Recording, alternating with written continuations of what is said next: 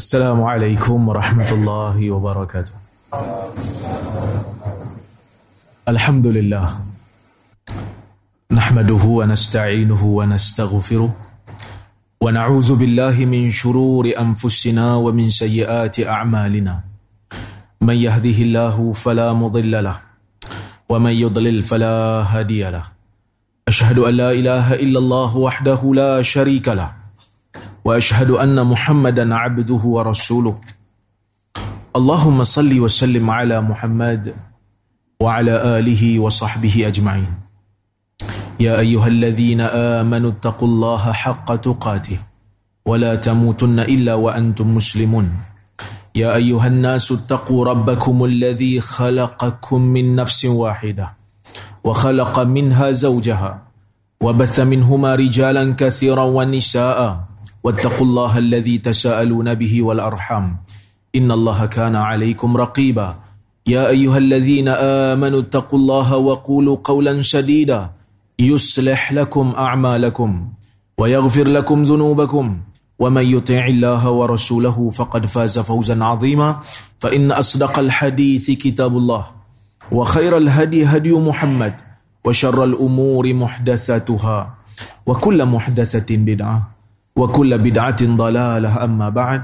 Terima kasih kepada pengacara majlis yang dimuliakan, para asatizah yang hadir pada pagi ini, hadirin dan hadirat yang dirahmati oleh Allah Subhanahu wa taala sekalian. Alhamdulillah, kita bersyukur kepada Allah Subhanahu wa taala kerana pada pagi ini kita diberikan kesempatan dan ruang untuk kita bersama-sama melaksanakan salat subuh secara berjamaah dan uh, mendengar sedikit uh, tazkirah daripada saya, insya-Allah.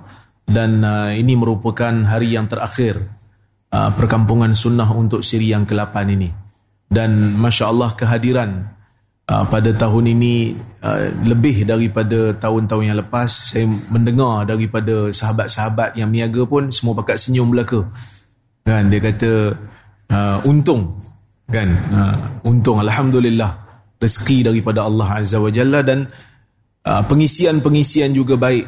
Uh, asatizah yang hadir juga Masya Allah, ada uh, yang baru, yang mungkin sebelum ini tidak pernah menghadiri perkampungan sunnah, kali ini juga hadir uh, daripada Singapura, daripada Thailand dan juga daripada Indonesia. Alhamdulillah.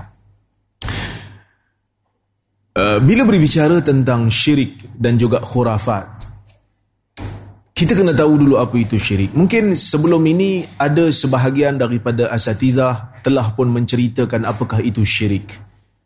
Tapi tak ada masalah untuk kita ulang kaji semula. Syirik itu apa dia? Bila kita nak bincang tentang perbezaan di antara khurafat dan syirik, kena tahu syirik itu apa dia, khurafat itu apa dia. Dari sudut bahasa, syirik itu bermaksud sesuatu yang bersama, al-muqaranah. Sebab itu seseorang yang meniaga berkongsi, perniagaannya itu dipanggil sebagai syarikat. Diambil daripada perkataan syirik. Ya.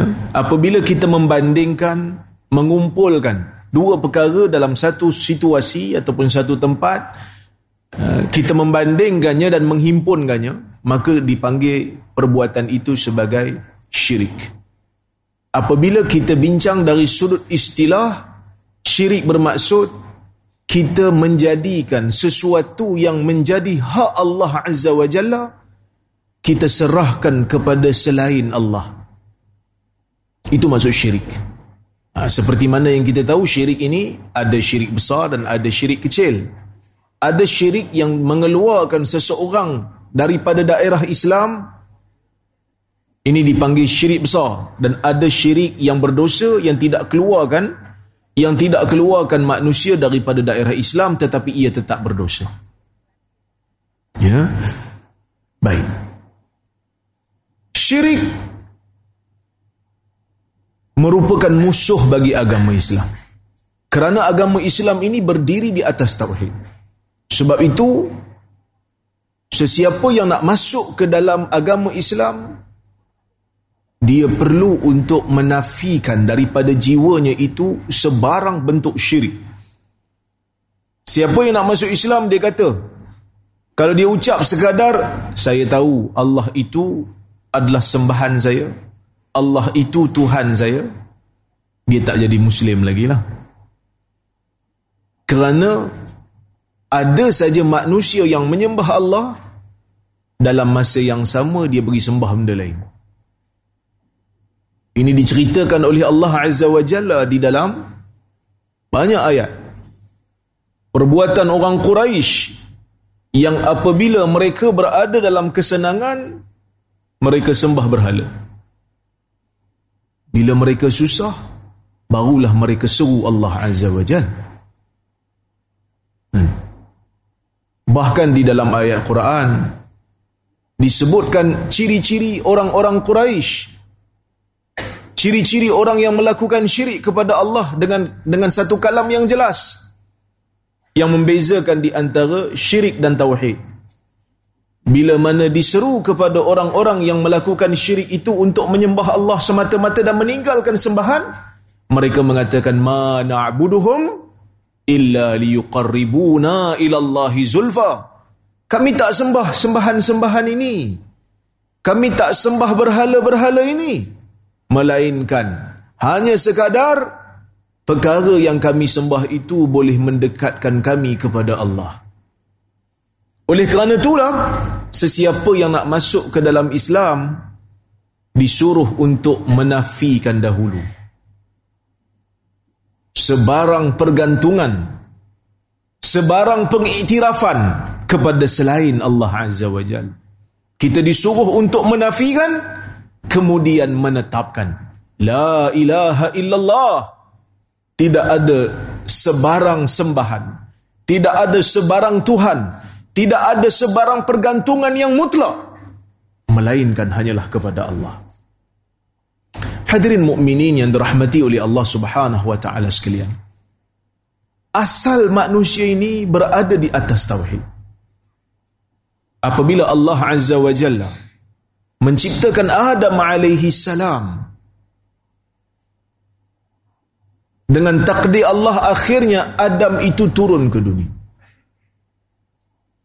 Dan Adam itu adalah manusia yang bertauhid. Kerana Adam itu merupakan di antara Nabi-Nabi Allah Azza wa Jalla. Cuma berlaku perbezaan pandangan dalam kalangan ulama. Siapakah Rasul yang pertama? Yang ni telah pun dihurai banyak oleh ustaz-ustaz kita sebelum ni. Ada yang mengatakan Adam lah Rasul yang pertama. Ada yang kata tak, Adam tu Nabi, Nuh yang Rasul. Kerana perbezaan dari sudut istilah. Nah, kalau kita tengok dalam hadis, memang ada yang mengatakan Rasul yang pertama itu adalah Nuh. Kerana menurut mereka, menurut sebahagian ulama, Rasul ialah lelaki yang Allah Azza wa Jalla berikan wahyu dan utuskan kepada kaum yang kafir. Manakala Nabi ialah Allah, ialah ialah lelaki yang Allah Azza wa Jalla utuskan kepada kaum yang uh, mukmin, kepada kaum yang yang telah pun beriman. Maka kalau menggunakan definisi ini, Adam itu Nabi, manakala Nuh itu Rasul yang pertama. Seperti mana dalam hadis Bukhari, ketika mana menceritakan tentang keadaan umat apabila meminta syafaat, apabila meminta pertolongan daripada para anbiya, manusia akan pergi kepada Nabi Adam dulu. Adam kata apa? Lastu hunakum, aku tak boleh bantu. Walakin i'tu Nuhan fa innahu awwalu rasulin ba'athahu Allahu ila ahli al-ard. Pergi jumpa dengan Nuh kerana dia adalah rasul yang pertama yang Allah Taala utuskan kepada kepada manusia. Maka asal manusia ini berada di atas tauhid. Kemudian apabila berlalunya masa, manusia telah meninggalkan ajaran tauhid. Mereka telah mula melaksanakan ajaran syirik. Demikian yang disebutkan oleh Ibn Abbas dan beberapa uh, golongan salaf yang lain, seperti mana yang telah dihuraikan di dalam kitab tafsir. Bahkan Allah Azza wa Jalla mengatakan kana an-nas ummatan wahidah faba'atha Allahu an-nabiyyin mubasysyirin wa mundzirin. Asal manusia ini adalah umat yang satu, berada di atas satu jalan. Kemudian Allah Azza wa Jalla menghantarkan para anbiya mubasysyirin wa munzirin. Tugas para anbiya itu menceritakan berita gembira bagi mereka yang melakukan ketaatan dan memberikan amaran serta ancaman kepada mereka yang melakukan kemaksiatan. Kemudian Ibn Taymiyah mengatakan, "Lam yakuni syirik aslan fil adamiyyin, bal kana Adam wa man kana ala dinih min banihi ala tauhid lillah littiba'ihim an-nubuwah." Kata Ibn Taymiyah, syirik itu bukan asal bagi anak-anak Adam. Kerana anak Adam itu asalnya berada di atas dasar tauhid. Bal kana Adam wa man ka wa man kana ala dinihi min banihi. Bahkan Adam itu dan keturunannya berada di atas tauhid kerana mereka mengikut kenabian, mereka mengikut nubuwah, mereka mengikut risalah Adam. Sehinggalah munculnya munculnya tauhid. Ah, ketika munculnya syirik, Allah Azza wa Jalla berfirman, "Wa ma kana an-nas illa ummatan wahidah fakhtalafu." Tidaklah asalnya manusia itu melainkan berada di atas satu umat, berada di atas satu ajaran. Kemudian mereka itu berpecah belah. Kemudian mereka itu berbantah-bantah. Baik, hadirin mukminin yang dirahmati oleh Allah Azza wa Jalla sekalian. Syirik juga tidak dikenali oleh masyarakat Arab yang awal. Bila kita menilai sejarah, kita tengok balik sejarah, Allah Azza wa Jalla takdirkan Nabi Allah Ibrahim, arahkan Nabi Allah Ibrahim untuk letakkan Ismail dan Hajar alaihimassalam, alaihimussalam, untuk berada di kawasan Makkah. Kemudian daripada itu, orang-orang Arab yang duduk di kawasan Makkah itu mengikut ajaran Nabi Allah Ibrahim dan mengikut ajaran Nabi Allah Ismail. Tetapi apabila Nabi Allah Ibrahim dan Ismail itu meninggalkan dunia, maka sebahagian daripada Arab memulakan ajaran syirik. Nak bagi tahu apa? Nak bagi tahu syirik dan tauhid ini merupakan musuh daripada zaman dulu sehingga sekarang. Hmm. Sebab tu kadang-kadang ada juga yang ada juga yang macam tak selesa bila kita buat perkampungan sunnah, membantah syirik dan menghapus khurafat. Ada yang macam tak selesa. Apa ni cerita pasal syirik? Asyik nak syirikkan orang je. Ah, kan? Iyalah, masa kita bincang bab bid'ah, kau marah. Kita ceritalah bab syirik sikit. Kerana seperti mana kata Huzaifah, kana an-nas yas'aluna Rasulullah sallallahu alaihi wasallam 'anil khair wa kuntu as'aluhu 'anil syarr. Makhafata ayyudrikani. Manusia di zaman Nabi sallallahu alaihi wasallam bila bertanya Nabi, mereka bertanya tentang kebaikan. Tapi aku bertanya Nabi sallallahu alaihi wasallam tentang keburukan kerana aku bimbang ia akan menimpaku. Jadi baguslah bila cerita bab syirik ni kita nak hapuskan syirik, betul? Kita nak bantah khurafat, satu benda yang bagus, supaya manusia berada di atas jalan yang benar balik. Supaya manusia tahu apa tanggungjawab dia apabila berhadapan dengan masalah, apabila berhadapan dengan syubuhat. Okey. Cuma para ulama berbeza pendapat. Apa sebab orang-orang Arab ni mulakan syirik dekat negara Arab, dekat Jaziratul Arab? Ada beberapa pandangan. Ada yang mengatakan asal orang Arab ni berada di atas tauhid, menjadi syirik. Sebahagian daripada mereka mula terlibat dengan syirik disebabkan oleh kerana ada penduduk-penduduk yang duduk di kawasan haram Al-Makki, di kawasan Kaabah yang dibangunkan oleh Nabi Ibrahim dan Ismail itu, apabila Nabi Ibrahim dan Ismail dah meninggal dunia, dah wafat, mereka mengagungkan Kaabah. Mereka mengagungkan Kaabah, mereka memuliakan Kaabah. Dan apabila mereka ini pindah daripada daerah haram Al-Makki, bila mereka berpindah daripada kawasan Mekah, mereka bawa batu-batu yang berada di tanah Mekah tu, bawa balik, bawa ke mana saja mereka pergi. Dan apabila mereka duduk di kawasan yang jauh, mereka akan letak batu tu dan mereka akan tawaf pada batu sebagai satu simbol. Sebagai satu simbol, ini adalah batu daripada Mekah, jadi aku nak muliakannya seperti mana aku muliakan Kaabah. Maka sebab itu dalam asar, dalam riwayat Umar Ibn Al-Khattab jelas menceritakan ketika mana dia cium Hajar Aswad, dia bukan cium kerana batu itu mempunyai kuasa. Dia bukan cium kerana batu itu mempunyai apa-apa pengaruh terhadap kehidupan dia.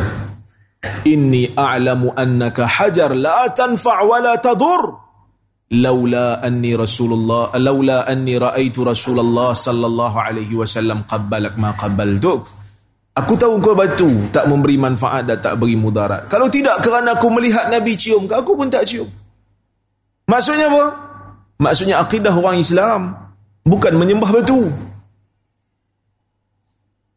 Katalah satu hari Allah Ta'ala takdirkan Kaabah itu dipindahkan pergi tempat lain. Katalah satu hari Kaabah itu dipindah pergi Tarim. Contoh, Kaabah pergi pindah pergi Tarim. Ramailah orang pergi nak tengok. Kita nak tawaf dekat situ? Kita tak tawaf dekat situ. Kita tetap tawaf di kawasan yang Allah Azza wa Jalla arahkan kita melalui perintah Nabi-Nya sallallahu alaihi wasallam di tempat tu. Bahkan di dalam sejarah kita, golongan Qaramitah, golongan Qaramitah telah pun mencuri Hajar Aswad, bawa ke perkampungan mereka. Bertahun-tahun orang Islam bertawaf tanpa ada Hajar Aswad. Sebab itu dalam sebahagian kitab fiqh disebut, bila tawaf, cium Hajar Aswad. In wujud, jika ada. Pernah Hajar Aswad tu tak ada. Kerana kita bukan sembah batu tu. Itu pandangan pertama. Tetapi pandangan yang kedua ini lebih masyhur. Kenapa syirik berlaku di tanah Arab? Kerana ada seorang lelaki yang bernama Amr bin Luhai. Dialah orang pertama yang membawa masuk berhala ke dalam masyarakat Arab. Asalnya masyarakat Arab berada di atas tauhid, menyembah Allah Azza wa Jal. Kemudian Amr bin Luhai ini dia pergi ke ke kawasan Syam. Syam ni kawasan Syria, kawasan Jordan, kawasan Lebanon, kawasan Palestin. Ni kawasan yang dipanggil sebagai daerah Syam zaman dulu. Yang mana ketika zaman itu, daerah Syam ini dikuasai oleh golongan Nasara.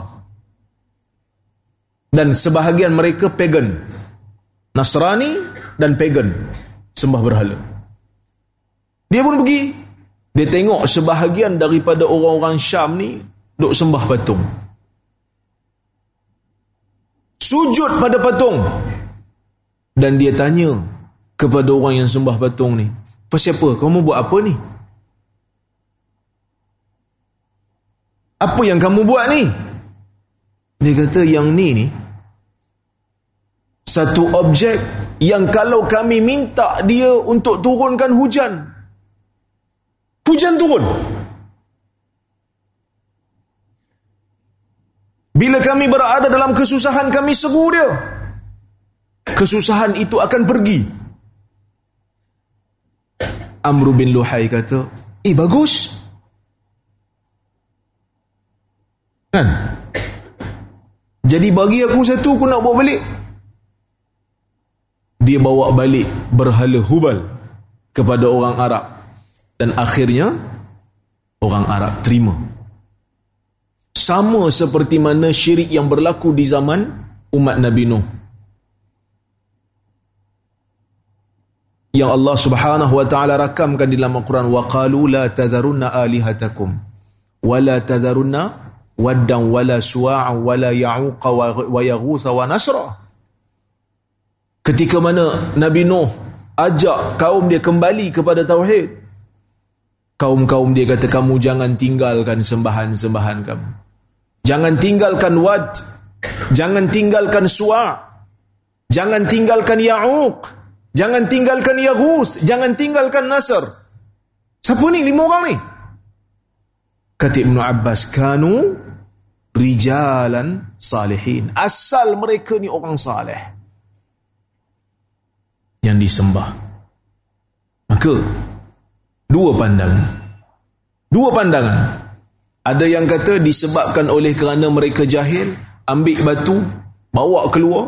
Batu daripada Mekah bawa keluar, akhirnya tawaf dan akhirnya sembah. Ada yang kata asarnya Amr bin Luhai yang bawa masuk. Sebab itu dalam riwayat, ini pandangan yang kuatlah Amr bin Luhai yang bawa masuk. Sebab itu dalam riwayat hadis Nabi sallallahu alaihi wasallam pernah menyebutkan, raaitu Amr bin Luhai, raaitu Amr bin Luhai yajurru qasbahu finnar. Atau kama qala, aku melihat Amr bin Luhai menarik isi perutnya di dalam di dalam neraka. Sebab apa? Sebab dialah yang mulakan ajaran syirik di dalam Jaziratul Arab. Dia mulakan ajaran syirik. Sebab itu, hadirin mukminin dan mukminat yang dirahmati oleh Allah Azza wa Jalla sekalian, Islam menghalang semua bentuk yang boleh membawa pada syirik. Semua bentuk yang boleh bawa kepada syirik itu akan disekat dan dihalang. Islam mengharamkan patung, melainkan untuk budak-budak. Mungkin ada orang kata, alah, apalah sangat patung ni? Kerana patung pernah menjadi sebab kepada syirik di zaman awal lagi. Maka tidak dibenarkan. Habis itu untuk budak-budak boleh pula. Budak-budak boleh. Kerana tidak ada unsur pembesaran. Tidak ada unsur pemuliaan melampau. Sebab tu kita beli patung untuk anak kita. Belum sampai rumah, kepala dah tercabut. Kaki dah tercabut. Dia tidak ada unsur pengagungan yang melampau, tak ada.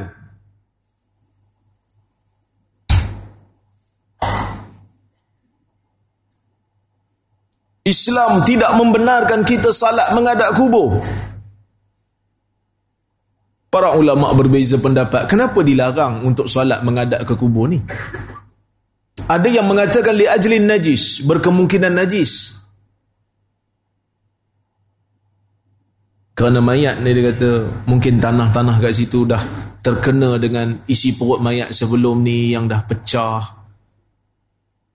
Tetapi sebahagian ulama, seperti mana yang dihuraikan oleh Ibn Qayyim, kerana saddan li zari'ati syirik, kerana nak menghalang daripada membawa kepada syirik. Dan pada pandangan saya ini lebih jelas, ini lebih kuat. Kerana apa? Kerana kalau kita solat menghadap ke kubur, direct menghadap ke kubur, orang akan kata, apa ada kat kubur ni sampai Rora solat menghadap dia? Apa yang ada pada kubur ni? Apa istimewa kubur ni sampai Tok Syekh kita solat menghadap dia? Maka lama-lama kubur itu akan di, disembah. Maka sebab itu Nabi sallallahu alaihi wasallam pernah tegur isteri dia. Dalam hadis riwayat Imam Al-Bukhari, Aisyah radhiyallahu meriwayatkan, "Lamma ishtaka an-nabiy sallallahu alaihi wasallam, zakarat ba'du nisa'ihi kanisatan yuqalu laha Mariyah. Wa kanat ummu Salamah wa ummu Habibah atata ardal Habasyah." فذكرت من حسنها وتصاوير فيها فسمع النبي صلى الله عليه وسلم عند ذلك وقال أولئك إذا مات فيهم رجل صالح بنوا على قبره مسجدا أولئك شرار خلق الله أو كما قال رسول الله صلى الله عليه وسلم. Yang bermaksud, kata Aisyah, satu ketika Nabi sallallahu alaihi wasallam sedang sakit. Nabi sedang sakit. Zakarat ba'du nisa'ihi kanisatan yuqalu laha Maria. Sebahagian daripada isteri-isteri Nabi ni bila duduk bersembang sesama mereka, mereka menyebutkan satu gereja yang namanya Maria, sembang-sembang. Wa kanat ummu Habibah wa ummu Salamah atata ardhal Habasyah, yang mana dalam ramai-ramai ni yang sedang bersembang tu ada dua orang di kalangan mereka yang pernah pergi ke bumi Habasyah. Bumi Habasyah pada masa itu dikuasai oleh golongan Nasara, golongan Nasrani. Fazakarat fazakarat min husniha fazakarat min husniha wa tasawira fiha. Jadi Ummu Salamah dengan Ummu Habibah ni waktu cerita tu, dia ceritalah kecantikan gereja ni. Dia cerita patung-patung yang ada di dalam gereja tu. Yang mana kita semua tahulah, ada aliran Kristian ni yang tak ada patung dalam gereja dia. Kalau tak silap saya, Protestan dia tak pakai patung lah. Dia tak ada ukiran patung. Dia pakai salib lah. Tapi ada yang pakai patung. Macam apa? Roman Catholic dia ada patung, banyak patung. Kan siapa yang pergi ke Turki dia nampak patung-patung yang pernah ada di kawasan Konstantinopel yang awalnya dan sekarang dah jadi Turki lah. Memang ada patung. Ha, patung yang digambarkan itulah Jesus yang yang di yang digantung di salib. Walaupun orang Islam percaya itu bukan itu bukan Nabi Isa alaihissalam. Tapi itulah sifat orang perempuan yang mana bila pergi ke mana-mana tempat dia akan tengok, kan? Dia akan tengok benda-benda yang cantik lalu dia bercerita sesama dia. Orang lelaki dia tak tengok sangat benda tu. Betul? Orang lelaki baju dia pun semalam dia tak ingat dia pakai baju apa. Orang perempuan dia jarang nak pakai baju semalam. Dia tahu kawan dia akan tengok walaupun tak sebut. Tapi nanti kata, eh dia pakai baju semalam. Kan? Ha, sebab tu jangan tanya orang lelaki. You ingat tak masa kita mula-mula jumpa dulu, I pakai baju apa? You jangan tanyalah yang dua puluh tahun dulu. Semalam punya baju pun you pakai, I tak ingat. Itu akan membuat, menyebabkan pergaduhan. Allah Subhanahu Wa Taala jadikan lelaki dan perempuan ni cara fikir beza, kan? Sebab tu kalau pergi raya kat rumah kawan-kawan, orang lelaki dia tak tengok sangat benda-benda ni. Dia tahu dia datang nak ziarah kawan dia, dia sembang-sembang, lepas tu dia balik. Belum sampai rumah, dalam kereta, isteri dah tanya, abang tengok dah langsir dia warna apa tadi?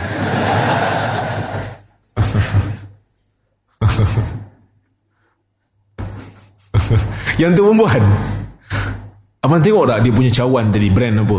Bila kita nak beri brand macam tu? Laki dia kata, saya tak tengok. Saya tengok air tu pun saya tak tengok warna apa. Saya tahu saya minum aja. Sedap juga. Betul tak? Sifat orang perempuan. Sebab tu kalau lelaki duduk dengan lelaki, selagi langsir tak reban, selagi tu tak tukar.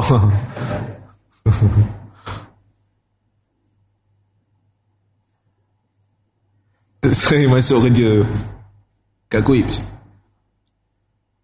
Yelah, bila masuk, saya jadi rektor. Rektor ni kira eksekutif, saya nombor satu lah. Saya, saya jadi bos untuk pegawai-pegawai. Dari sudut pelaksanaan, dari sudut eksekutif, saya nombor satu lah. Bos saya, uh, chairman untuk, apa ni, bos saya ada chairman untuk buat lah lembaga. Mereka buat polisi, saya laksanakan. Saya arahkan pegawai untuk laksanakan.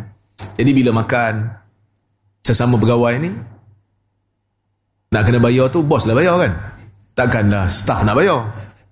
Jadi saya pun keluarkan dompet, keluarkan saya punya beg duit.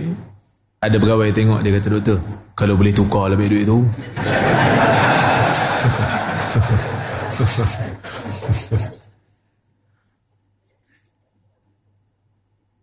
Saya kata, "Siapa? Nampak macam beg duit purba boleh masuk museum dah tu." Ha, baju orang lelaki selagi boleh pakai, pakai. Allah Azza wa Jalla bezakan kita punya cara fikir, ya? Kita punya cara fikir kadang-kadang kita tak perasan, tapi itu cara fikir. Maka sebab itu eloklah lelaki dan perempuan tu menikah. Tak perlulah lelaki nikah dengan lelaki. Tak sama, dia tak melengkapi, kan? Ha, okey, itu cerita pasal tabiat lah. So Ummu, Ummu Salamah dengan Ummu Habibah ni masuk dalam gereja Maria, dia tengok ada macam-macam ukiran, ada macam-macam patung yang ada, cerita cantik. Dia orang cerita tu dalam keadaan rasa teruja, rasa seronok tengok cantik tu. Nabi sallallahu alaihi wasallam tengah sakit ni, Nabi dengar. Nabi dengar, Nabi kata, "Ulaika idza mata fihim rajul salih." Mereka itulah apabila mati di kalangan mereka itu rajul salih, orang lelaki yang salih, banau ala qabrihi masjidah. Mereka bina di atas kuburnya masjid, tempat untuk ibadat. Ulaika syiraru khalqillah, itulah seburuk-buruk makhluk Allah. Maksudnya syirik ni berlaku bukan hanya pada orang yang nakkan kejahatan. Syirik boleh berlaku, bahkan bermula disebabkan oleh kerana terlalu sayang dan terlalu cinta kepada kepada orang saleh. Itulah bahayanya. Itulah bahayanya syirik. Kadang-kadang orang tak tahu syirik tu macam mana. Orang tak tahu bentuknya apa. Orang ingat, oh benda ni bagus. Eh takkan benda ni salah. Yang sebut ni tok guru besar. Maka Islam halang. Patung tak boleh, solat mengadap, solat mengadap kubur tak boleh, kerana semua benda ni boleh bawa ke arah tu. Itu berkenaan dengan syirik. Khurafat ni apa dia pula? Seperti mana yang telah dihuraikan sebelum-sebelum ni, bahkan dalam forum pun sebut, forum saya sebut, khurafat diambil daripada perkataan khurafah. Hadisul khurafah apa dia? Hadis mustamlah bil kadhib, hadis ataupun cerita-cerita, penceritaan yang diletakkan garam, yang di yang di yang disedapkan dengan pembohongan dan penipuan.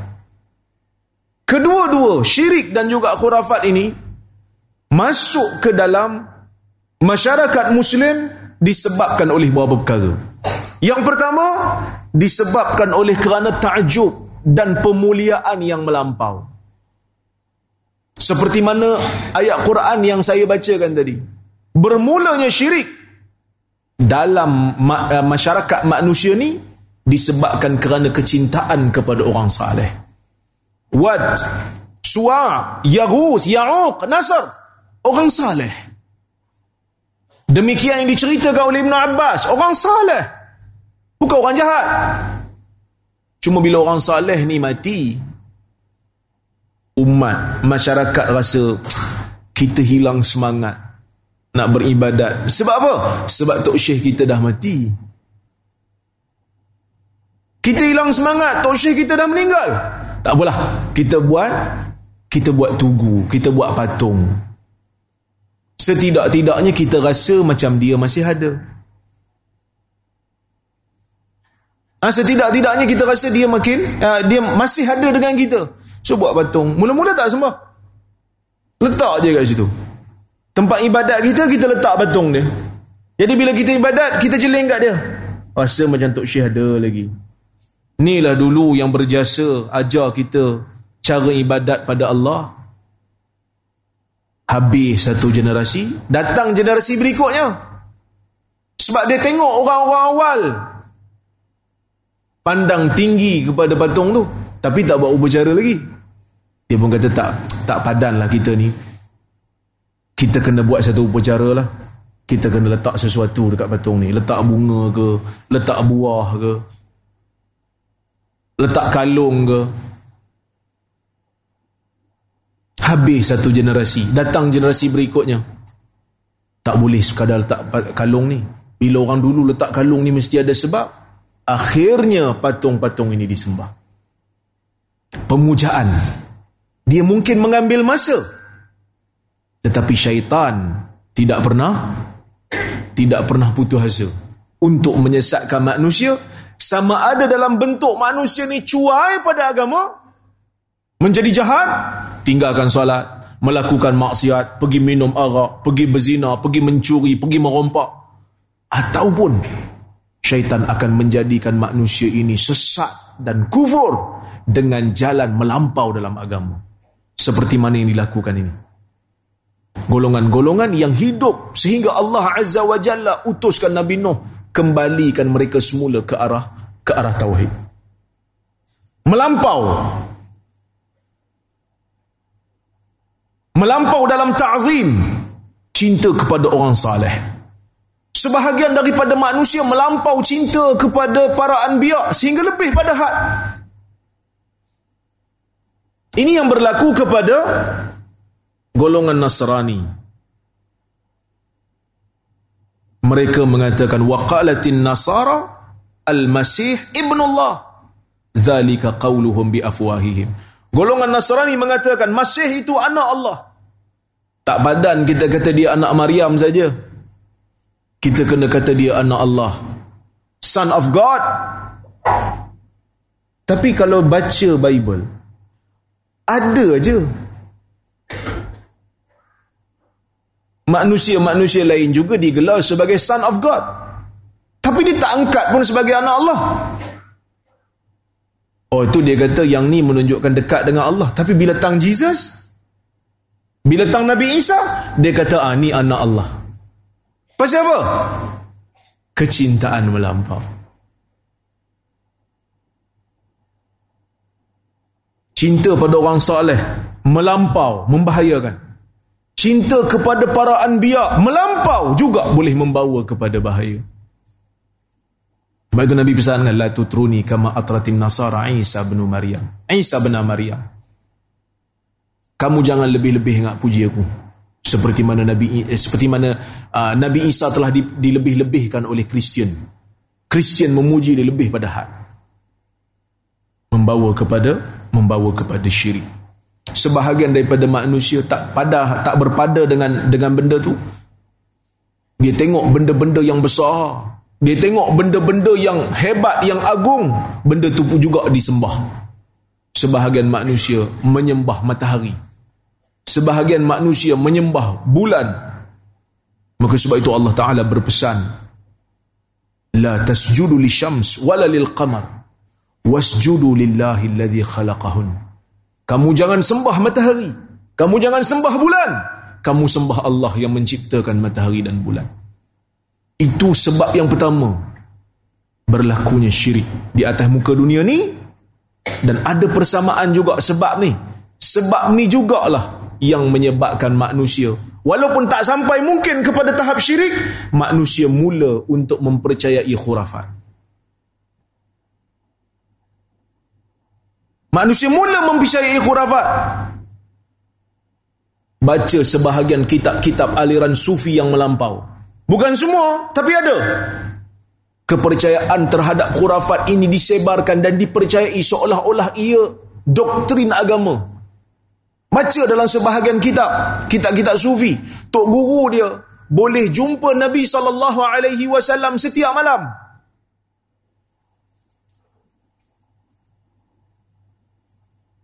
Saya tahu di sana ada perbahasan dalam masalah yaqadhah. Boleh ataupun tidak untuk bertemu Nabi sallallahu alaihi wasallam secara jaga. Ada ada perbahasan yang panjang. Tapi yaqadhah ni, dia satu keistimewaan kalau dia betul-betul berlaku pun. Hanya satu bayangan, bukan di alam realiti ni. Dan dia bukan satu pilihan. Ah, nak pergi jumpa Nabi lah, selak, selak tirai. Bukan begitu mudah.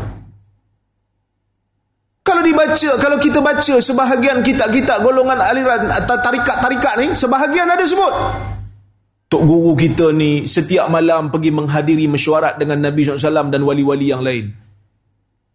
Saya ingat kita nak buat persidangan tahunan pun pening kepala juga, banyak modal nak pakai. Dia hari-hari ada persidangan setiap malam, tapi atas dasar pengagungan yang melampau kita terima. Bahkan ada seorang ustaz kata, Masya Allah, kalau tak boleh selesai laman dulu saya nak tirai je, tanya Nabi terus. Kalau begitu mudah, tak adalah ulama berbeza pendapat. Ibnu Abbas pernah berbeza dengan Zaid bin Sabit dalam beberapa masalah fiqh. Serius. Sehingga dia kata, kalau nak mubahalah, kita boleh mubahalah. Itu sahabat Nabi tu. Ali dan Muawiyah berbeza pendapat dalam politik. Sehingga berlakunya peperangan. Tak ada pula dia orang kata, selak tirai lah. Muawiyah hang selak tirai malam ni, aku pun selak tirai. Tanya Nabi sallallahu alaihi wasallam. Sebab Nabi itu dah wafat. Bukan satu pilihan. Kita boleh kata nak jumpa dia suka-suka. Tapi manusia percaya khurafat-khurafat seperti ini kerana pengagungan yang melampau. Sebahagian daripada manusia dah mula minta daripada orang yang berada di dalam kubur. Dan cuba untuk membodohkan akal. Bila tengok gambar Mufti Perlis berdoa di kubur, ha, Mufti Perlis dah jadi kuburiun. Punya teruk. Saya ingat tak bijak dia orang ni dapatlah enam puluh markah. Rupanya kalau ambil exam kosong. Tak erti. Kita tak pernah berbeza pendapat. Sampai ada yang kata kat saya, ha, Rora, bila mufti buat terus jadi sunnah. Bila masa pula saya kata berdoa di kubur tak boleh? Dulu kata berdoa tak sampai. Itulah hang tak dengar. Lain kali beli data unlimited. Baru boleh dengar kuliah betul-betul. Yang kita kata khilaf sampai tak sampai, itu bacaan Quran untuk si mati. Yang tu ada khilaf. Doa tak ada khilaf, memang sampai. Sebab tu kita disuruh untuk berdoa. Sebelum doa tu kita disuruh untuk bagi salam. Bagi salam tu pun bentuk doa. Assalamualaikum ahlad diyar, kan? Salam sejahtera ke atas. Itu kan doa tu. Antumus sabiqun wa inna insyaallah bikumul lahiqun. Nas'alullaha lana wa lakumul afiyah. Kamu telah apa? Kamu telah mendahului kami dan kami insyaallah akan menuruti kalian. Ada khilaf di kalangan para ulama kenapa disebut insyaallah kat situ. Sedangkan benda tu pasti. Memang kita akan turuti mereka, kita akan mati juga. Cuma para ulama kata insya-Allah tu ada yang kata litazin, untuk mencantikkan kalam. Untuk mengiktiraf Allah Azza wa Jalla yang mematikan kita. Ada juga yang kata insya-Allah tu mengikuti jalan orang yang telah meninggal dunia, iaitu insya-Allah kita akan menuruti dalam keadaan iman, kerana kita pun tak tahu apa yang berlaku pada masa akan datang. Tapi kita akan mengikuti, kita akan mati. Nas'alullah lana wa lakumul afiyah. Kami berdoa kepada Allah supaya Allah memberikan keselamatan. Memberikan keselamatan kepada kami dan kamu. Itu kan doa.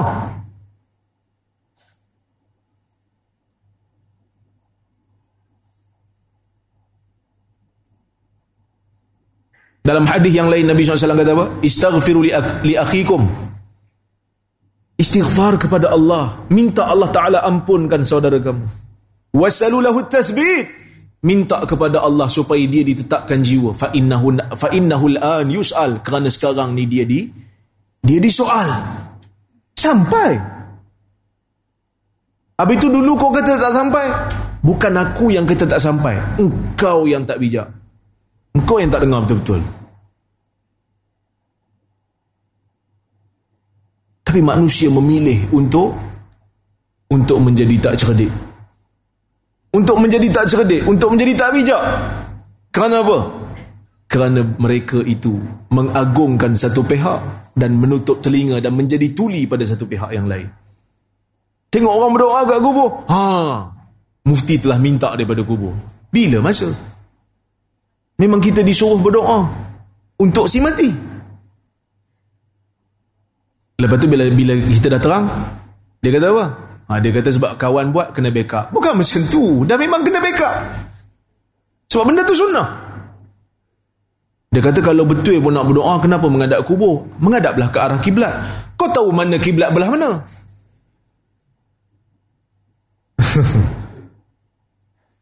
Dia tengok sekeping gambar, dia tak tahu matahari terbit belah mana ke, terbenam belah mana ke, dia mana tahu arah kiblat ke mana? Itu manusia kan? Baik.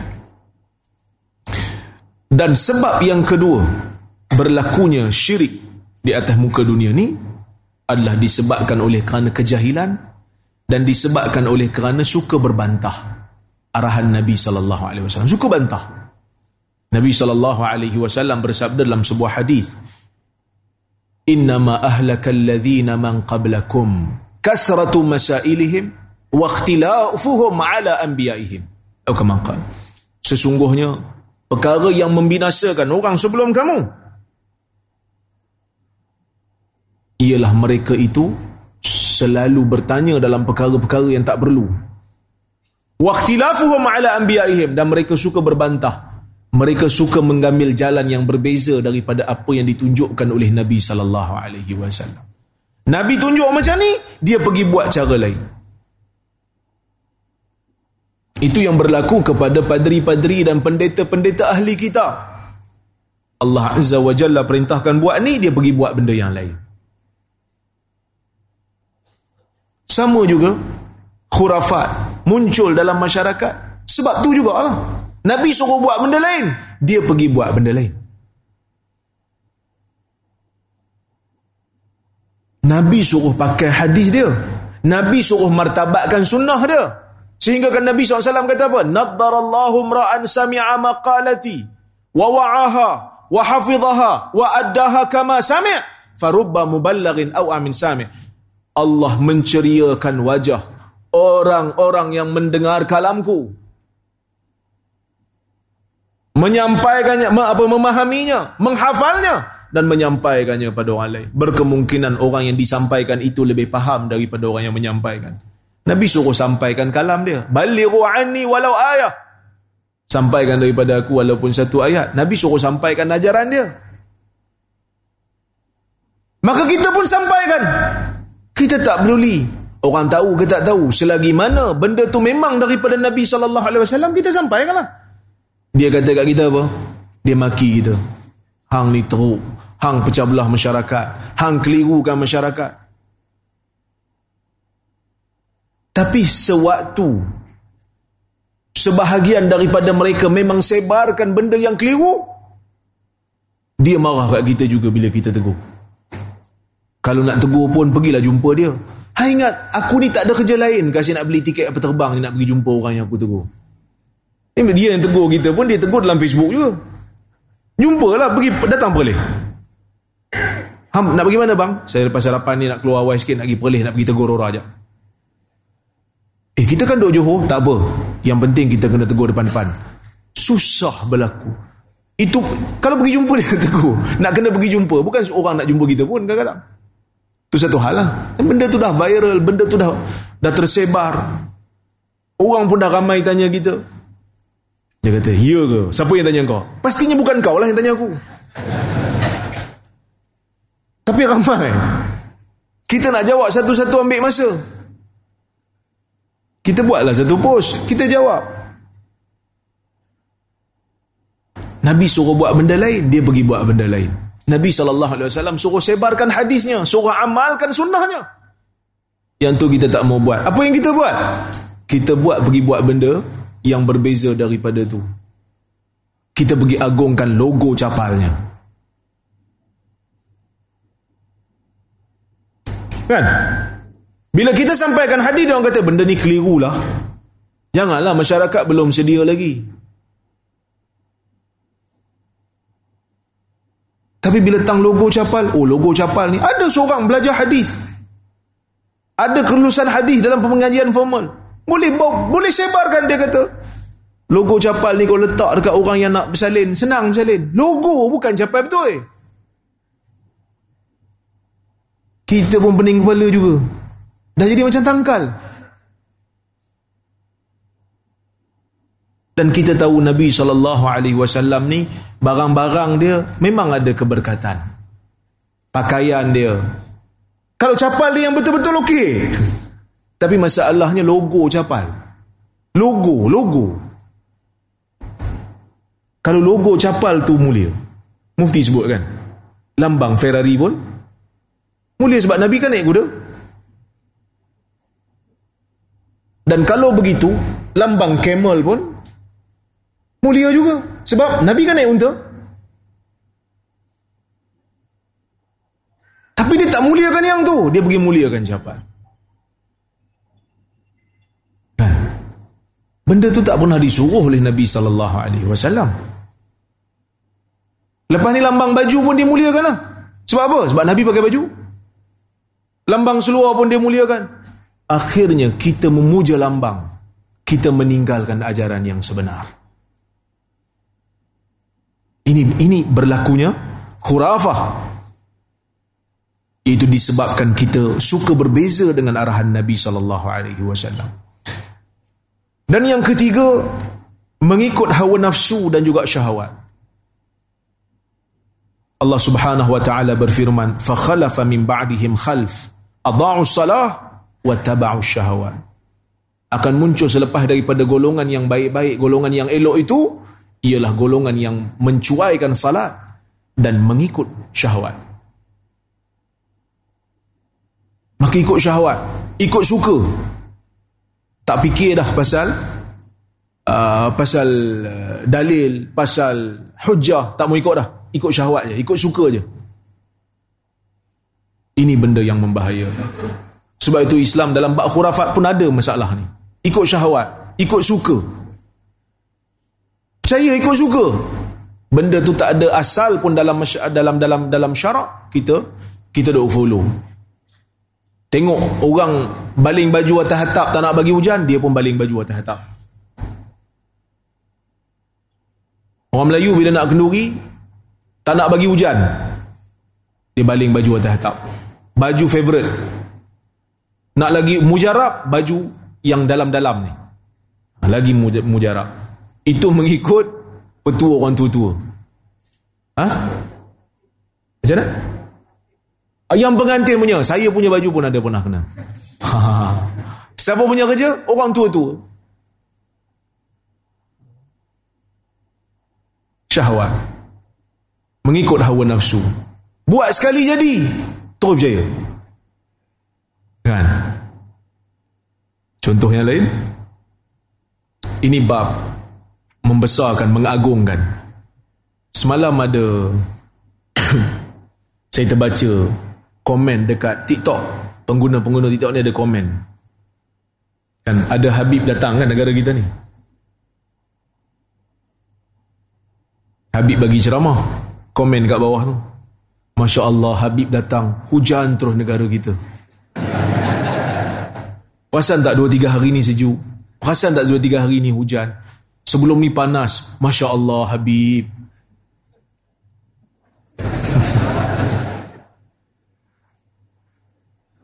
Nabi sallallahu alaihi wasallam sebut dalam hadis, ketika mana di zaman Nabi sallallahu alaihi wasallam pernah berlaku, anak Nabi sallallahu alaihi wasallam, Nabi Ibrahim, meninggal kan?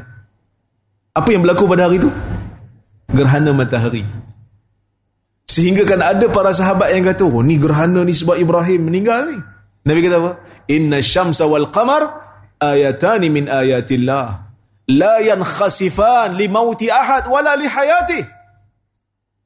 Sesungguhnya matahari dan bulan itu merupakan tanda kebesaran Allah. Dia tidak pernah menjadi gerhana disebabkan oleh kerana kehidupan seseorang ataupun kematiannya. Sudah-sudah membesarkan lebih pada hak ni. Kalau dia tak datang pun hujan juga kalau Allah Ta'ala nak hujan kan. Bahkan negara Habib tu panas, kering kontang. Padang pasir pun. Perang lagi. Saya pergi dah yang mana, saya tengok kering. Tak hujan pun. Dia duduk hari-hari kat situ. Saya bukanlah nak hina manusia, tapi kita nak angkat manusia lebih-lebih sangat ni pasal apa? Ini benda-benda khurafat. Tapi cuba tengok, dia hanya kaitkan dengan benda yang baik. Itu masa Habib datang, ringgit jatuh, tak nak, tak nak kaitkan. Habib datang negara kita, ringgit jatuh nampaknya. Tak nak kait. Sebab dia, dia tak terfikir yang tu. Banyak benda-benda yang lain yang kita tak suka berlaku. Kenapa kita tak kaitkan dengan kedatangan Habib tu? Kerana tak ada kaitan. Sama jugalah macam benda lain pun tak ada kaitan. Maka, kita perlu sedar benda ni. Kemudian, hadirin mukminin yang rahmati oleh Allah Subhanahu Wa Taala sekalian. Syirik dan kufur berlaku disebabkan oleh kerana kibir. Di, oleh kerana besar diri, takabur. Ini berlaku kepada Fir'aun. Fir'aun mengaku, alaysa li mulku Misr? Bukankah aku ni menguasai Mesir? Mesir berada di bawah kekuasaanku. Wa hadhil anhar tajri min tahti. Dan sungai-sungai ini berlalu di bawah di bawah kuasaku. Kamu tak nampak ke? Afala tubsirun? Kamu tak nampak ke? Itu soalan Fir'aun sehingga dia besar diri dan mengaku sebagai sebagai Tuhan. Allah orang untuk syirik, untuk sembah dia. Dan benda ni bukan hanya berlaku pada syirik, benda ni juga berlaku pada khurafat. Sebahagian daripada kitab-kitab sufi mendakwa tok guru dia berada pada tahap wali kutub, menguasai alam. Kalau tok guru dia sebut kun fayakun. Bila kata kun aja, jadi, maka jadi. Amboi. Dia punya, dia punya dahsyat. Bahkan, ada tok guru tarikat yang mendakwa, guru dia boleh panggil roh manusia, walaupun dalam keadaan tidur. Ni ada dokumen, dokumented, ada dalam buku. Tuan-tuan pernah kena panggil? Tengah-tengah tidur rasa roh tak ada. Nak bangun tak boleh. Pasal apa? Saya uh, roh sedang meeting dengan wali sekian-sekian. Ini khurafat. Dipercayai sebagai sebahagian daripada agama.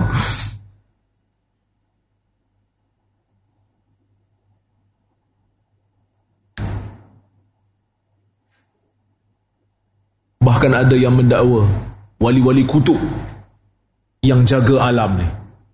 Allah tengok alam ni sekali, eh, sehari dua kali je. Lepas tu Allah tinggalkan alam ni kepada wali kutub. Boleh je? Ha? Ini semua nak mengangkat. Sebenarnya bukan nak angkat tok guru sangat. Nak angkat aliran sendiri je. Nak takabur lebih daripada orang lain. Tengoklah tarikat sama tarikat ni. Tarikat ni pun tak ngam dengan tarikat ni. Aku punya tarikat lagi power daripada hang punya tarikat. Allah serahkan alam ni kepada wali kutub daripada aliran kami.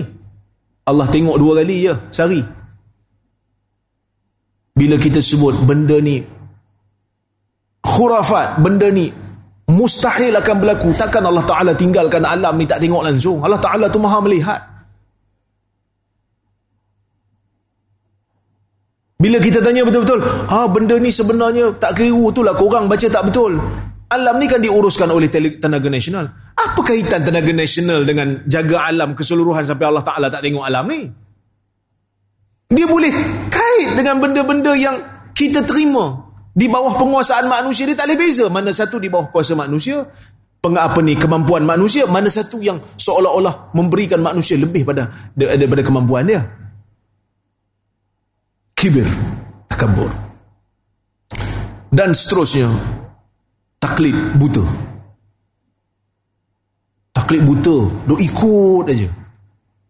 Allah Azza wa Jalla mencela orang yang menggunakan taklid buta dalam bab akidah, dalam bab kepercayaan. Sehingga Allah Ta'ala kata, di antara sifat orang-orang yang taklid buta ni, wa idza qila lahum ittabi'u ma anzalallah. Apabila dikatakan kepada mereka, ikutlah apa yang Allah Subhanahu wa Ta'ala turunkan di dalam kitabnya. Kata mereka, qalu bal nattabi' ma alfaina 'alaihi aba'ana. Bahkan kita ikut apa yang kita nampak kebiasaan tok nenek kita lah. Awalau kana aba'uhum la ya'qiluna syai'an wa la yahtadun. Walaupun tok nenek mereka itu tidaklah mampu untuk berfikir sesuatu ataupun tidak mendapat petunjuk. Tapi sebahagian daripada golongan kita percaya. Sehingga menjadi kufur, sebahagian menjadi syirik. sebahagian mempunyai khurafat. Tuan-tuan, pernah tahu kitab-kitab tarikat ada kata Ali bin Abi Talib ni menjadi mulia sebab apa? Ali bin Abi Talib ni Allah Subhanahu Wa Taala jadikan dia mulia. Di antara karamah Ali bin Abi Talib, Ali bin Abi Talib telah membunuh dua per tiga daripada alien. Maka sebab itu dia digelar Shah, Shahi Mardan. Ini ada dalam kitab-kitab tarikat Naqsyabandi. Kita dengar pun, ambiar betul. Eh betul, alien. Kita ingat alien workshop tu rekaan, rupanya betul. Ada orang percaya, tuan-tuan. Kita percaya roh ni bila keluar daripada jasad, matilah dia dan dia masuk ke alam barzah tu. Tapi ada tok guru pergi ceramah, roh boleh tukar-tukar jasad. Ada orang percaya tak? Ada orang percaya. Masa kita tegur, hang Wahabi sebab tu hang tak percaya. Bila kita tegur, jenuh kita kena. Sebab apa yang sebut tu dianggap orang saleh, orang ada ilmu. Tapi lama-lama dia pun tarik balik. Masa dia tarik balik, penyokong dia tak tarik balik pun gelaran Wahabi pada kita. Buat diam, kita buat diam, kita buat relax. Ini masalah. Masalah taklid buta. Dan yang terakhirnya, tuan-tuan dan puan-puan rahmati Allah sekalian, berlakunya syirik dalam masyarakat adalah disebabkan oleh kerana syirik dan juga khurafat berlaku disebabkan oleh kerana bergantung dengan riwayat-riwayat yang tidak sahih, palsu, riwayat yang mungkar. Sebab itu dalam hadis yang palsu ada disebutkan, "Lau ahsana ahadukum zannahu bihajar la nafa'ahu Allahu bih." Kalau salah seorang daripada kamu berbaik sangka dengan batu, Allah Taala akan jadikan batu tu bermanfaat untuk dia. So, ramailah orang simpan batu. Simpan batu. Sangka baik dengan batu. Jadi tangkal. Membawa kepada, bergantung dengan tangkal. Membawa kepada syirik. Dan juga, khurafat ada sebahagian percaya. Rabu, hari nahas. Memang ada riwayat. Arbi'a, yaumu, nahsin mustamir, hari hari Rabu, hari nahas yang ber, ber, apa, berlarutan. Tetapi riwayat hadis yang menceritakan benda inilah riwayat yang tidak sahih. Sebahagian ulama mengatakan riwayat ni terlalu dhaif, ada yang mengatakan palsu tu. Ada yang percaya bulan Safar bulan bulan bala. Nak buat kenduri tak boleh bulan Safar. Maka sebab itu Nabi sallallahu alaihi wasallam membatalkan khurafat ni dan mengatakan la safara. Ada pelbagai tafsiran maksud safar ni, tapi di antara salah satunya Nabi cuba mengatakan, Nabi sallallahu alaihi wasallam membatalkan kepercayaan orang jahiliyah yang mengatakan safar merupakan bulan bala, bulan bencana. Alhamdulillah kita berjaya buang. Mandi safar ni kita berjaya buang. Tak ada dah orang terlibat dengan mandi safar. Tuan-tuan pernah terlibat mandi safar? Ha? Tak pernah terlibat? Dulu, tok-tok imam, tok-tok guru yang jadi tekong kan? Tapi kita berjaya buang. Cuba dihidupkan semula, betul? Cuba dihidupkan semula. Ada orang seorang ustaz, dia kata, dia menggunakan riwayat ni. Tapi kita bantah. Tapi alhamdulillah, tuan-tuan, Allah Ta'ala masih lagi menjaga agama ni dengan kewujudan sebahagian daripada pendakwah-pendakwah yang ikhlas, yang berani bercakap. Tak fikir pasal reputasi masing-masing. Cakap. Menulis. Jelaskan pada masyarakat. Ya, kita berhadapan dengan risiko. Tapi hidup kita tak lama. Kita tak sanggup melihat masyarakat kita yang telah terselamat daripada benda khurafat, daripada benda syirik untuk masuk semula ke daerah yang sama. Walaupun kita dilabel dengan pelbagai labelan, walaupun kita uh, disekat di banyak tempat, tapi insya-Allah bumi Allah Subhanahu Wa Taala ini luas. Mungkin pada hari ini orang tak boleh terima, akan datang boleh terima. Walaupun dia tak hargai apa yang kita sebut, tetapi setidak-tidaknya dia hargai apa yang kita bawa, kerana itu bukan datang daripada kita, datang daripada daripada agama. Saya pergi lima baru ni Langkawi. Sebenarnya saya tak ambil tahu sangat pasal lima ni, saya tu pun tak tahu lima tu apa. Yang saya tahu lima, lepas lima enam. Kebetulan kami ada mesyuarat di Langkawi dengan uh, Duli Yang Maha Mulia Tuanku Pemangku Raja Perlis, Uh, Tuanku Syed Faizuddin. Kebetulan Tuanku Syed Faizuddin ada uh, orang kata apa, ada lawatan rasmi kelima tu. Jadi kami yang ada mesyuarat dengan dia ni sign M O U, semua kena pergi sana. Jadi kami semua pergi lah. Bila pergi tu malam tu Tuanku tanya, dia kata, "Doktor Rozaimi balik bila?" Saya kata, "Saya balik uh, patik balik um, hari Khamis Tuanku." "Pukul berapa?" "Balik petang Tuanku, pukul enam setengah." "Ah okey. Nanti masuk lima." Saya tanya, "Tuanku, lima tu apa Tuanku?" Uh, tengok pameran-pameran ni, maritim dan juga aerospace." "Tak ada tiket Tuanku." "Oh, tak ada tiket eh? Nanti saya suruh pegawai saya bagi." Kita pun tunggulah kan. Tuanku dah titah bagi, kami pun dapat lah. Saya dengan pegawai dapat tiket. Cuma Tuanku kata, "Esok saya akan tengok maritim," dia kata. "You sebab tak lama kat sini, you pergi tengok yang aerospace." Saya pun pergi masuk yang aerospace tu. Bila saya masuk dalam kawasan exhibition tu, dia ada macam-macam pameran lah. Pameran kapal terbangnya, pameran senjatanya. Hmm. Jadi masa masuk dalam pameran tu, uh, ramai jugalah yang tegur, minta tangkap gambar. Saya kata, "Oh, ramai juga orang kenal saya kan?" Ada yang daripada Pahang, daripada Johor, daripada Shah Alam, ramai. Lepas tu saya kata dekat pegawai, saya kata, "Ish, Syazwan, kita kena keluar lah. Kita kena pergi tengok yang apa, uh, pertunjukan jet kan dekat luar. Sebab kalau kat dalam ni, kita kena, kita tak boleh tengok, sekejap boleh tahan. Boleh ambil gambar Ustaz? Boleh ambil gambar kan?" So, orang Melayu suka ambil gambar. Kan? Tak percaya tengok lepas macam rumah ni kan? Dia bukan nak dengar ceramah kan? Kau tunggu, lepas habis ni aku datang kat kau. Selfie.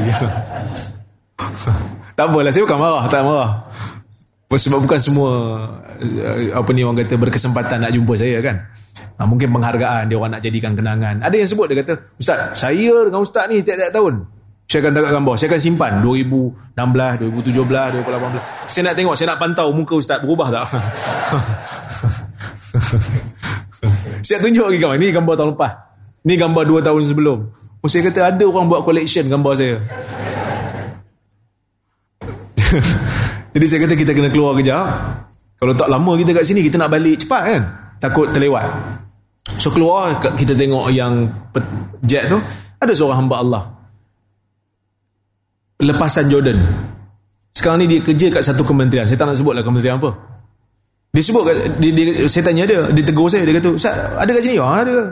"Sekarang you kerja kat mana?" "Saya kerja kat Putrajaya Ustaz." Lepasan Jordan. Lepas tu dia kata, "Ustaz, sebenarnya saya nak ucap terima kasih banyak." Kata, "Apa? Kenapa nak terima kasih pula?" "YouTube Ustaz, saya dengar, saya tulis, isi yang sama saya ceramah kat Putrajaya." Saya kata, "You ambil, you semak, uh, you tulis, you semak lah balik." "Tak payah, tak payah, saya tak ada masa nak semak-semak." Bahaya kot taklid tadi tu kan. Tapi nak bagi tahu apa? Nak bagi tahu mungkin kita tak dapat pergi sana, tapi idea kita, idea kita pergi. Kan? Dulu waktu kita sebut malam Jumaat, hari Jumaat baca surah Kahfi, masa tu kita kena maki. Tapi sekarang ni dekat Lembah Kelang ada masjid-masjid yang dah tukar daripada baca Yasin kepada baca Kahfi. Masa mula-mula kita perkenalkan, dia maki kita. Tapi lama-lama dia Dia ambil idea kita. Tapi tetap kita juga kena maki. Tak ada masalah. No big deal. Ha, maki aku, aku tak kisah. Tapi idea tu kalau betul ambil. Saya tulis buku Isra' dan Mi'raj. Kenapa saya tulis buku Isra' dan Mi'raj? Karena setiap tahun cerita Isra' Mi'raj ni, riwayat yang palsu, riwayat yang mungkar, riwayat yang tak ada asal, disebarkan tanpa kawalan. Setiap tahun lah kita nak kena betulkan. Setiap tahun nak kena betul. Saya kata, kita kena tulis satu buku Isra' Mi'raj lah. At least bila kita tulis buku ni, Kita ambil satu riwayat yang sahih. Jadi ustaz-ustaz nak pergi ceramah, just baca buku tu je. Ada yang mesej kat saya dalam inbox Facebook. Saya tak kenal pun dia. Dia kata, Doktor Rora, saya minta izin. Saya nak pergi ceramah Isra Mi'raj. Saya baca buku doktor, saya nak bagi ceramah. Saya kata memang saya tulis untuk di diambil manfaatnya. Kalau ada manfaatnya, ambil. Kalau ada benda yang tak betul, tolong bagi tahu, saya akan betulkan. Kita mengharapkan yang tu saja.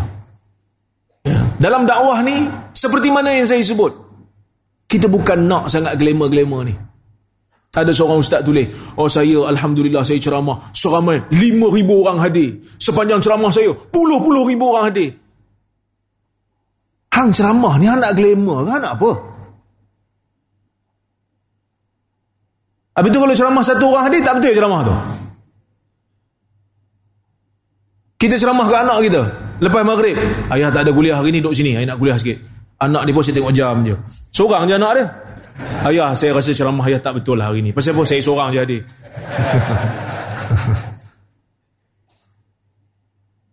Kalau itu menjadi ukuran, Coldplay lagi betul daripada ceramah kau. Kena bayar pun, puluh ribu orang hadir. Tahu Coldplay? Ha? Tahu? Haji-haji pun segan nak jawab. Korang tahu, korang nampak macam ikut perkembangan sangat kan. Saya pun tak tahulah Coldplay tu. Artis-artis yang datang, tiket bayar, mahal, orang beli. Ceramah kau free. Kau tak boleh bayar, tak boleh banding dengan tiket-tiket yang bayar tu. Tapi kita bukan sekadar nak mengglamourkan diri. Kita nak mengutip pahala daripada jalan dakwah ni. Seperti mana kata Imam Malik, mengajar ilmu, mengajar sesuatu yang bermanfaat pada manusia. Biarlah kita dimaki, kita dihina, kita dikutuk, kita difitnah. Selagi mana idea tu diambil, kita mengharapkan pahala daripada situ, insya-Allah. Jadi tuan-tuan, doakan saya, doakan asatizah kita supaya terus kuat. Doakan supaya mereka terus ikhlas dalam perjuangan agama ni. Biarlah tak ramai pun tak apa. Walaupun bagi ni agak ramai juga. Biarlah tak ramai tak apa. Yang penting ada kualiti. Yang penting ada kualiti. Yang penting membawa benda yang betul. Kerana ada manusia Allah Ta'ala tak bagi ruang kat dia lebih seperti mana orang lain, maka kuranglah coverage dia. Tapi setidak-tidak dia mengajar benda yang betul. Itu lebih mulia daripada follower puluh ribu tapi mengajar benda fitnah, mengajar benda yang bohong. Setelah dibuktikan dia fitnah, tak tarik balik. Tak pernah ditarik balik. Buat-buat diam. Kerana mungkin dia rasa follower dia puluh ribu. Ini membahayakan. Ini membahayakan. Jadi sebab itu moga Allah Ta'ala jauhi kita daripada sifat riak dan takabur. Menjauhi kita daripada sifat keras kepala dan degil, insya-Allah. Jadi tuan-tuan dan puan, itu saja daripada saya pada pagi ini. Mungkin ada yang dah nak kembali ke negeri masing-masing pada hari ini. Saya dengar cerita ada yang balik lepas daripada waktu duha ni nak balik dah. Ada yang bulat pukul sebelah nak balik. Jadi saya ucapkan selamat kembali, safar salim dan safar sa'id. Moga perjalanan ini membahaya, membahagi, membahagiakan. Dan moga perjalanan ini uh, memberikan keselamatan kepada kita semua. Dan moga perjalanan ini memberikan pahala kepada kita semua, insyaAllah. Aqulu qawli hadha wa astaghfirullahal azim. Ada satu soalan?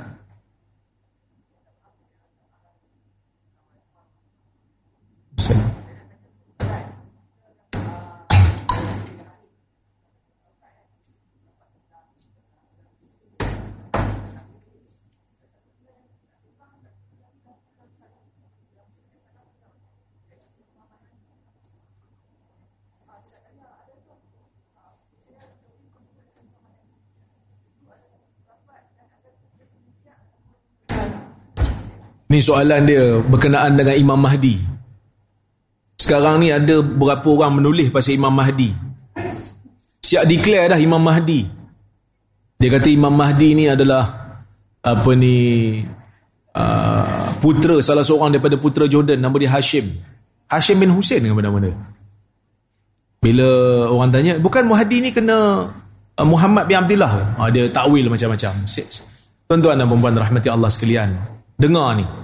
Pertamanya, bila kita sebut Imam Mahdi, dia ada beza Imam Mahdi dengan Imam Mahadi. Imam Mahdi Ada orang kata gabungan di antara Tun Mahathir dan juga uh, Tuan Guru Abdul Hadi Awang, itu lain. Yang tu politik. Bila kita cerita tentang Imam Mahdi, sepakat ulama' mengatakan nama dia Muhammad bin Abdullah. Mari mana nama Hashim ni? Sebab Nabi sallallahu alaihi wasallam jelas kata, namanya Yuwati, namanya selari dengan nama Nabi sallallahu alaihi wasallam. Dia takwil dengan macam-macam takwilan. Tapi takwilan itu tidak diterima dari sudut lurah, tidak, tidak diterima dari sudut bahasa. Jadi sebab itu saya menyebutkan dalam dalam penjelasan yang pendek, yang mana Sufyan al-Sauri jelaskan dalam masalah Mahdi ni. Sufyan al-Sauri kata apa? Idza marra ala babik fala takun minhu fi syai hatta yajtami'a an-nasu alayh. Kalau Imam Mahdi lalu depan pintu rumah kamu pun jangan buat apa-apa lagi sehingga manusia berhimpun menjadikan dia sebagai pemimpin. Maksudnya apa? Jangan cepat sangat. Dan ramai orang yang menjadi menyeleweng, menjadi sesat sebahagiannya disebabkan oleh kerana mendakwa uh, pemimpin dia, pengikut dia ataupun guru dia sebagai Mahdi. Ibn Tumat tu pun mengaku diri dia Mahdi. Bahawa ramai, ada satu, bahkan ada satu kitab ditulis Al-Mahdiyin, orang-orang yang mengaku Mahdi. Banyak dalam sejarah. Bahkan aliran Arkam juga ada mengaku sebahagian daripada tokohnya sebagai sebagai Imam Mahdi. So nasihat saya dalam masalah ni, ikut dalil. Sebab dia, kalau kita kata ikut ulama', dia kata saya, kita bukan golongan aswaja nak ikut ulama' buta tuli. Kita kata ikut hadis.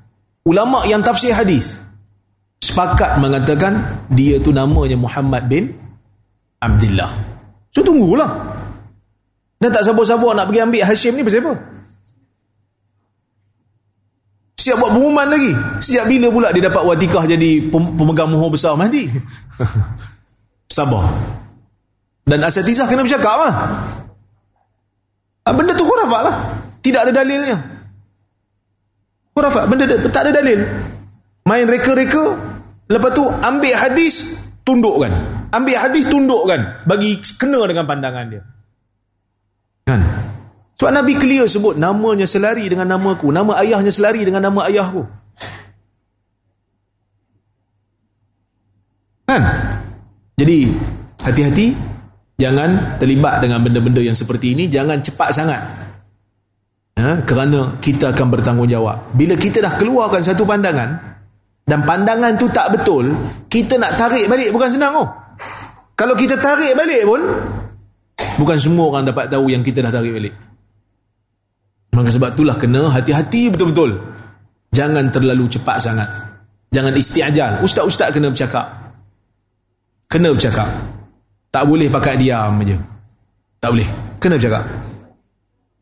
Ha, kena lah. Sebab geng kita pakai senyap tak boleh lah. Kan? Ha? Tu masalah dia. Masalah dia kalau betul Imam Mahdi dah keluar, kita tak nampak dia pergi bai'ah pun. Pergilah bai'ah. Pergilah bai'ah, tak nampak, tak ada pula pergi bai'ah, makan nasi biryani je nampak. Wallahualam. Terima kasih banyak. Terima kasih soalan. saya, saya, saya minta maaf, saya, saya minta maaf terkasar bahasa, tersilap kata. Aqulu qawli hadha wa astaghfirullahal azim li wa lakum. Assalamualaikum warahmatullahi wabarakatuh.